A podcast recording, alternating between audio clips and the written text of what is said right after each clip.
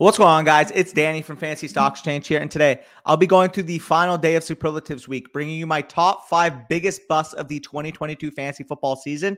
Basically, guys going in the early to mid rounds that could send you into last place and force you into a brutal league punishment. So, if you guys want to avoid becoming the donkey in your league that you know has to take an SAT with no study time allowed, Make sure you like down below, comment your favorite part of the superlatives week we have put on, and subscribe to the channel. We are currently on the road to 15,000 subscribers. So if we can get there by the time week one rolls around, we will appreciate it a ton. But before we get into my five biggest busts of the season, as always, let's hit that damn intro.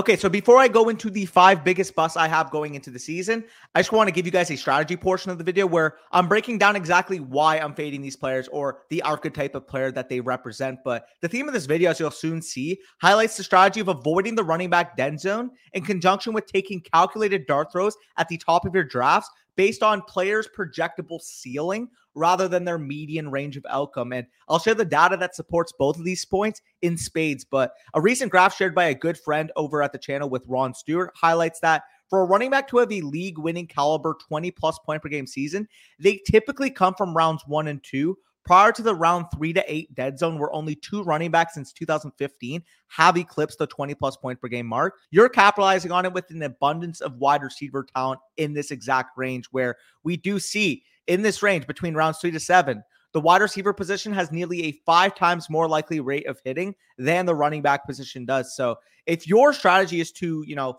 start wide receiver, wide receiver, and take two, three dead zone running backs because of potential value, the data is going to tell you that that is a false plan because a lot of those guys going in the dead zone for the most part are propped up on projectable volume given their situation. So you're much better off just taking elite stud talent at the wide receiver position. The rate of 20 plus point per game scores at the wide receiver versus running back position is night and day past round two. And you guys can see in those rounds three to seven area, wide receivers are much more likely to emerge, about a five times more likely rate to emerge as a 20 plus point per game scorer than the running back position is. And that's mainly due to the fact that the running backs going in the dead zone year over year for the most part are propped up there based off, you know, projectable volume and team situation rather than the talent of the players themselves. Otherwise, they would be going in the first two rounds. So, capitalizing on that and taking elite wide receiver talent while your league mates are trying to scrap together this year's Mike Davis, you're going to be way ahead of the eight ball comparatively to your league. So, you're going to see this. You're going to see this graph and say, well, if running back talent falls off a cliff after round two,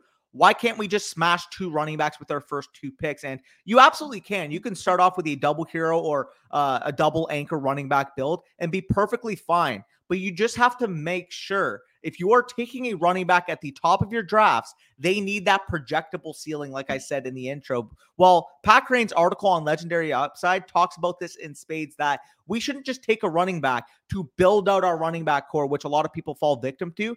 We need that legendary bull case. We need that, you know, season named after them type of upside at the running back position. Because as these graphs will show, receivers bust less and actually win leagues at a higher rate than the running back position, according to the data collected from Pat Kerrane.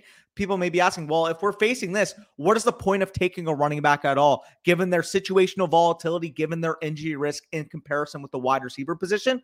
We still want access to those specific running back ceilings each season where we want a 2019 Christian McCaffrey. We want a 2017 Todd Gurley. We want that type of player because if they do hit, they not only can get you to the playoffs or get you to the second seed in your team in your league, they can downright win a season on their own. Christian McCaffrey in his 2019 season had a 37% best ball win rate.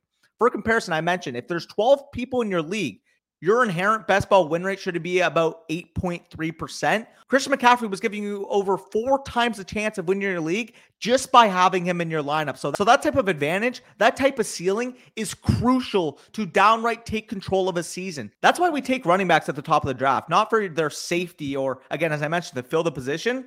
We're treating this as a situation where it's the bottom of the ninth, tie game, two down. We are up to bat. We want to swing for the motherfucking fences. We are not swinging for singles. We're not swinging for 15, 16, 17 point per game scores at the running back position. We need that elite legendary ceiling if we're taking them early. And we do see that the win rates of these guys, basically guys that have a 20 plus percent win rate, You'll hear us on the channel mention, you know, a specific archetype of running back we are fading versus an archetype we are targeting. And as I kind of said, we're mostly just referring to their path to paying off. And for us, we want an elite running back ceiling, like I said, in the range of outcomes. If they don't have that elite ceiling where they can be a 20 plus percent win rate player, I don't want to take them at the top of my drafts.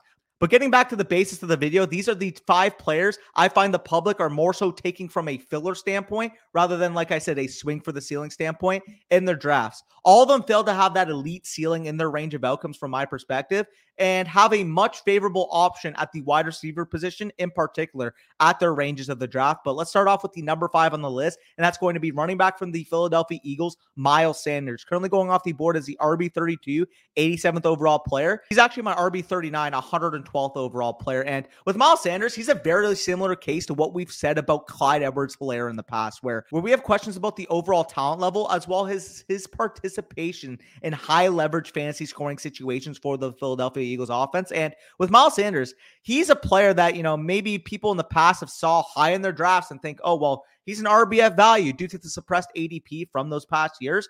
When my counter to that is quite simple. There is a reason why his ADP has fallen off a cliff. Recent report from Psy.com's John McMullen believes that Kenneth Gainwell is actually penciled in for these high leverage situations like third downs, hurry up offense, and goal line work for the Philadelphia Eagles. And this is not much of a surprise for a guy like me, where we saw last season Sanders forfeited a lot of those high leverage touch situations where, specifically in the receiving game and the goal line, Philly used a committee just last year. There is nothing to indicate this offseason that anything is going to be going otherwise this year. On top of these usage issues, Sanders has been hobbled by a hamstring issue all offseason with what was already a volatile handle on his job status with the emergence of Kenneth Gainwell behind him. So, with this situation, it is very comparable to last year, if not even worse, given the development of Kenny Gainwell this offseason. And yet, Sanders still goes in those top 100 picks. He hasn't eclipsed over 15 plus points per game in each of the last two years. He faces a contentious backfield behind him and now is set to lose those high value touches you'd be hard pressed to find a top 15 running back ceiling. Never mind a league winning ceiling for Miles Sanders. He is the epitome of I missed out on running back early. I need to fill my running back lineup. Don't fall into the trap. You can always go to the waiver wire. You can always go to rounds 10, 11, 12 plus to fill your running back spot. Don't waste a top 100 pick on Miles Sanders when guys like Elijah Moore are potentially falling in this range where Sanders goes. So don't be the clown that takes Miles Sanders. Also, don't be the clown in your league that takes Damien Harris, running back from the New England Patriots, going off the board as the RB28, 79th overall player on ADP. He's my RB40, 117th overall player. So even after where I have Miles Sanders, but basically with Damien Harris, it's a very similar case to what I have with Miles Sanders. Only the thing is, I genuinely believe the threat of Rhamondre Stevenson to be much greater than even that of Kenneth Gainwell. And for Damien Harris, this is a guy last year who had 14 PPR points per game and an RB 18 point per game finish, despite punching in 15 rushing touchdowns. 15 rushing touchdowns and he's not able to eclipse the top 15 running backs in points per game.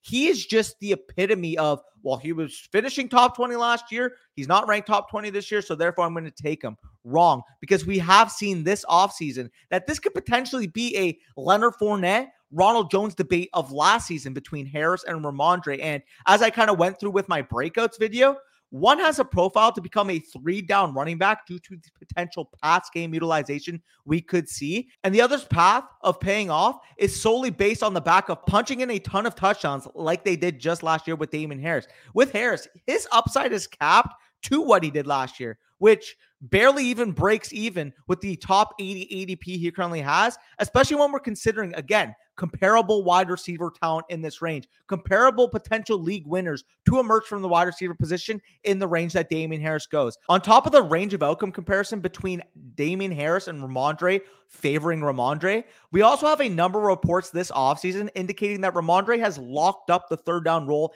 in New England and that he could potentially usurp Harris in the pecking order for Bill Belichick. And you guys can see that on the screen. But he said it wouldn't be a shock if Rhamondre leaps Damien Harris for the Patriots early down work. With Damien Harris, if you are not getting full access to that early down work, if you're not getting full autonomy on the goal line, we already know he's not getting receiving work. So, how is he supposed to not only pay off at his ADP, but potentially provide upside at his ADP? There is a very small range of outcomes where Damien Harris can be a top 15 overall running back in fantasy.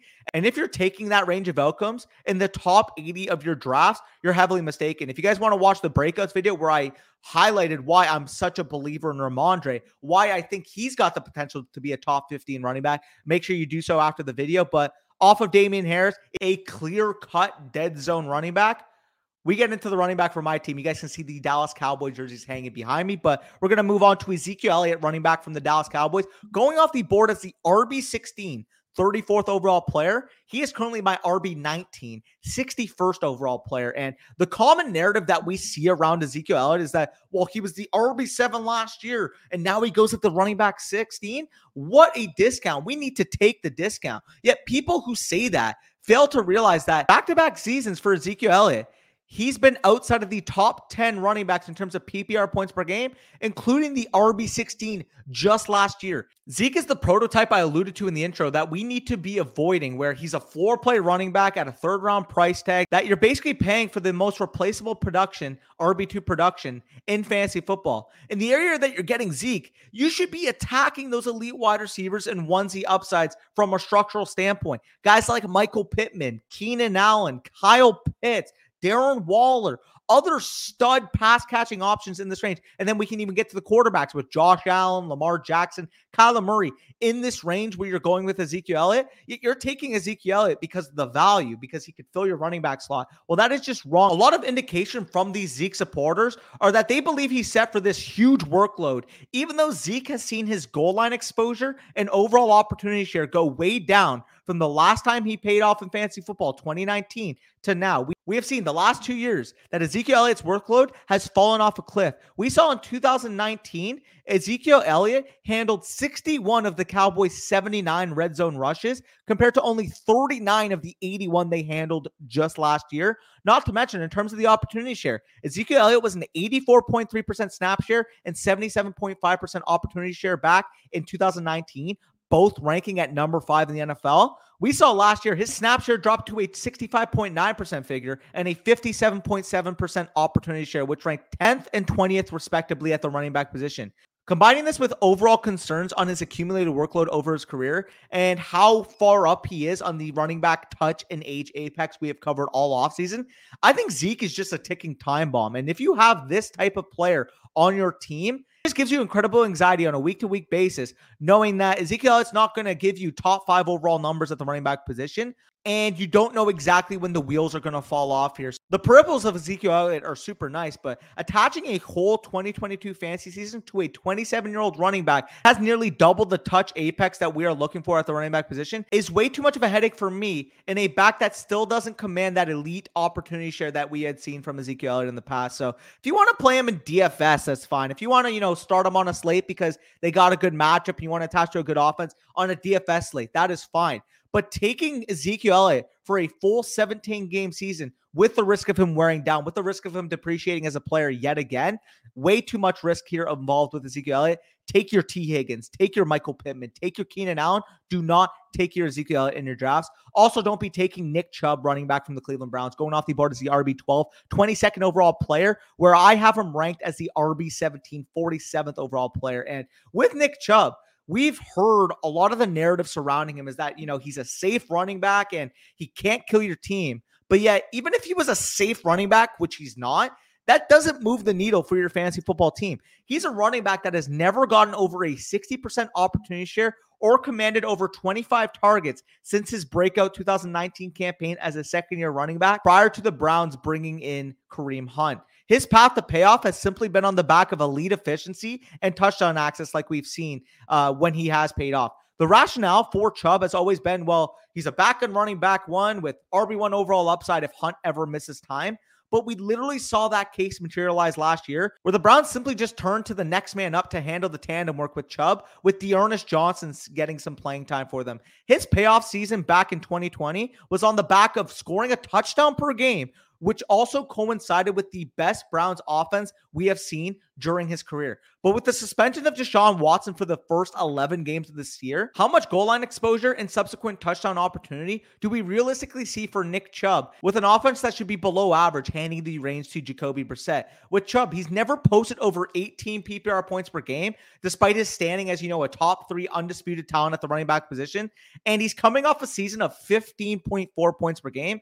Yet again, he goes in round three around wide receivers with an elite projection. Despite him being a much better player than Ezekiel Elliott at this point in his career, my argument is simple. Why would you take Elliott? Why would you take Chubb? Why would you take these other dead zone caliber type of running backs when guys like Keenan Allen, Michael Pittman, Tee Higgins, DJ Moore, Kyle Pitts, Josh Allen, etc., all go in this range where they have not only the potential to pay off at their ADP, but potential to be league winners at their ADP.